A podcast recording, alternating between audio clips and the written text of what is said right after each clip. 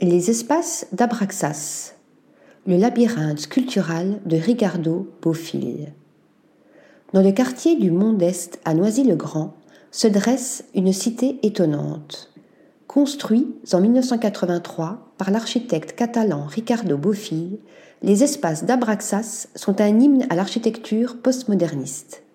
Au sein des trois bâtiments constituant l'ensemble, le théâtre, le palazzo et l'arche, 600 habitations ont été imaginées afin de faire face à la crise du logement qui a touché la France au cours des années 1980.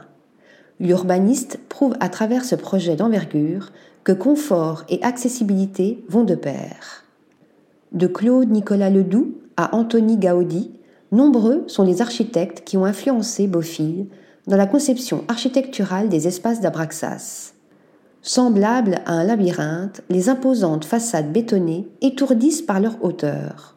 Colonnes romaines, escaliers qui se chevauchent, frontons, chaque détail plonge les visiteurs dans un voyage hors du temps qui en devient presque illusoire.